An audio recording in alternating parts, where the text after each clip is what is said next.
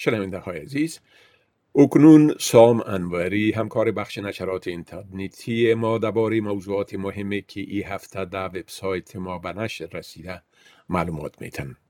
در صفحه اینترنتی SBS به زبان دری با آدرس sbs.com.au دری هر روز مطالب جالب و دانستنی درباره تازه ترین رویدادها و تحولات در بخش های اجتماعی، سیاسی، اقتصادی، فرهنگی و غیره نشر میشه. آقای انوری با عرض سلام. خب اولتر از همه اگر به صورت عمومی بگوین که چی مطالب مهم ای هفته در وبسایت ما به نشر رسیده. با سلام به شما و شنوندگان عزیز. خب این هفته باز هم ویروس و واکسیناسیون کرونا از مهمترین موضوعات مورد بحث در استرالیا بودند. استرالیا به سرعت در حال نزدیک شدن به هدف 70 درصدی واکسیناسیون کامل است که بعد از او نخستین گام به سوی لغو محدودیت های کرونایی برداشته میشه. البته پرنفوذترین ایالت استرالیا که نیو ساوت ولز است و همچنین قلمرو پایتخت استرالیا پیش از به این هدف دست یافته و تا کمتر از یک هفته دیگر قرار است که به هدف 80 درصدی خود برسند. نیو ساوت ولز به دلیل میزان بلند واکسیناسیون در عرصه بازگشایی و کاهش محدودیت ها پیشتاز است و با روی کار آمدن نخست وزیر جدید به سرعت این روند را ادامه میده در تازه ترین اقدام نخست وزیر جدید نیوسات ولز از لغو برنامه قرنطینه برای مسافران بین المللی واکسینه شده خبر داد. قلمرو پایتخت استرالیا یا کامبرا هم پس از نه هفته به قرنطینه همگانی خود پایان داد و اکنون رستوران ها و میخانه ها اجازه بازگشایی دارند و همچنین خانواده های کانبرایی می‌تونند که از حد اکثر پنج مهمان در منازل خود پذیرایی کنند. اما در سوی دیگر آمار روزانه مبتلایان کووید 19 در ویکتوریا همزمان با نزدیک شدن ایالت به هدف 70 درصد واکسیناسیون کامل. این هفته از مرز 2000 نفر هم فراتر رفت و رکورد تازه ملی ثبت کرد. گذشته از ویروس کرونا و واکسینش این هفته چند خبر مهم در رابطه با پناهندگان تازه وارد افغان. نجات 11 طفل پرورشگاهی از افغانستان. آمار تکان دهنده متقاضیان افغان ویزه بشردوستانه استرالیا آزادی قاتل افغانی سه سرباز استرالیایی در قطر و همچنین جنجالی شدن برنامه فدراسیون شوراهای اسلامی استرالیا با حضور سخنگویان طالبان داشتیم.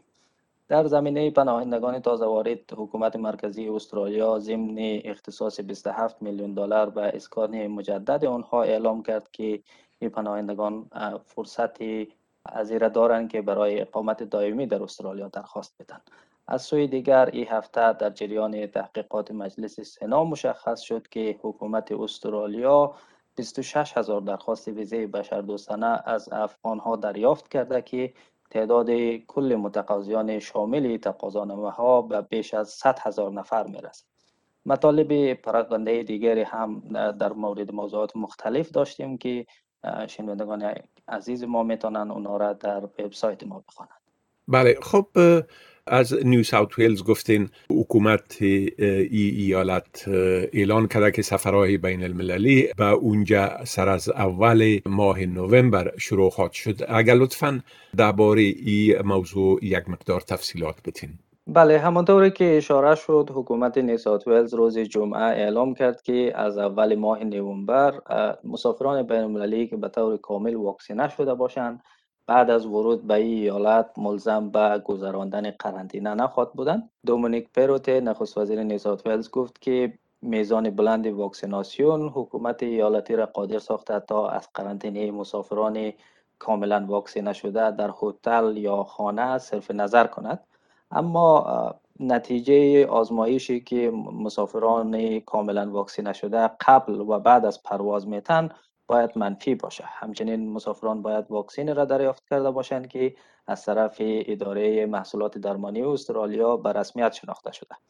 مسافران واکسینه نشده هنوز باید مدت 14 روز را در هتل های تحت اداره حکومت ایالتی در قرنطینه بگذرانند و البته میزان پذیرش مسافران در هر هفته 210 نفر خواهد بود.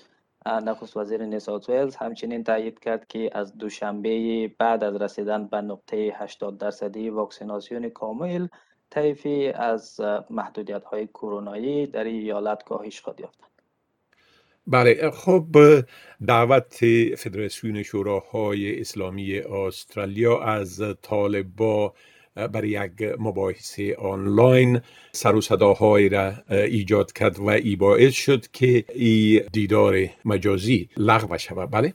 بله فدراسیون شوراهای اسلامی استرالیا که یک سازمان پیشتاز اسلامی در این کشور است روز چهارشنبه هفته پوستر برنامه آنلاین را در صفحات مجازی نشر کرد که در آن قرار بود دو مقام ارشد گروه طالبان صحبت کنند که این موضوع با واکنش های تند و انتقادهای منفی در میان افغان های استرالیا مواجه شد. این وبینار که هدفش بحث درباره آینده افغانستان عنوان شده بود قرار بود با حضور سهیل شاهین و عبدالبصیر صابری دو عضو ارشد گروه طالبان دکتر راتب جنید رئیس فدراسیون شوراهای اسلامی و شیخ عبدالقدوس الازهری یکی از مفتی های اعظم استرالیا برگزار شود. این فدراسیون پس از رویارویی با انتقادها مجبور شد که پوستر تبلیغاتی خود را از صفحه فیسبوک خود حذف کنه ولی هنوز مصمم بود که برنامه آنلاین خود را برگزار کنه صبح روز پنجشنبه با گسترش انتقادها در شبکه های اجتماعی و توجه رسانه ها به این موضوع پای حکومت نیسات ولز به میان کشیده شد و فدراسیون شوراهای اسلامی مجبور شد که به درخواست وزیر امور چند فرهنگی نیسات ولز تمکین کنه و برنامه خود را لغو کنه.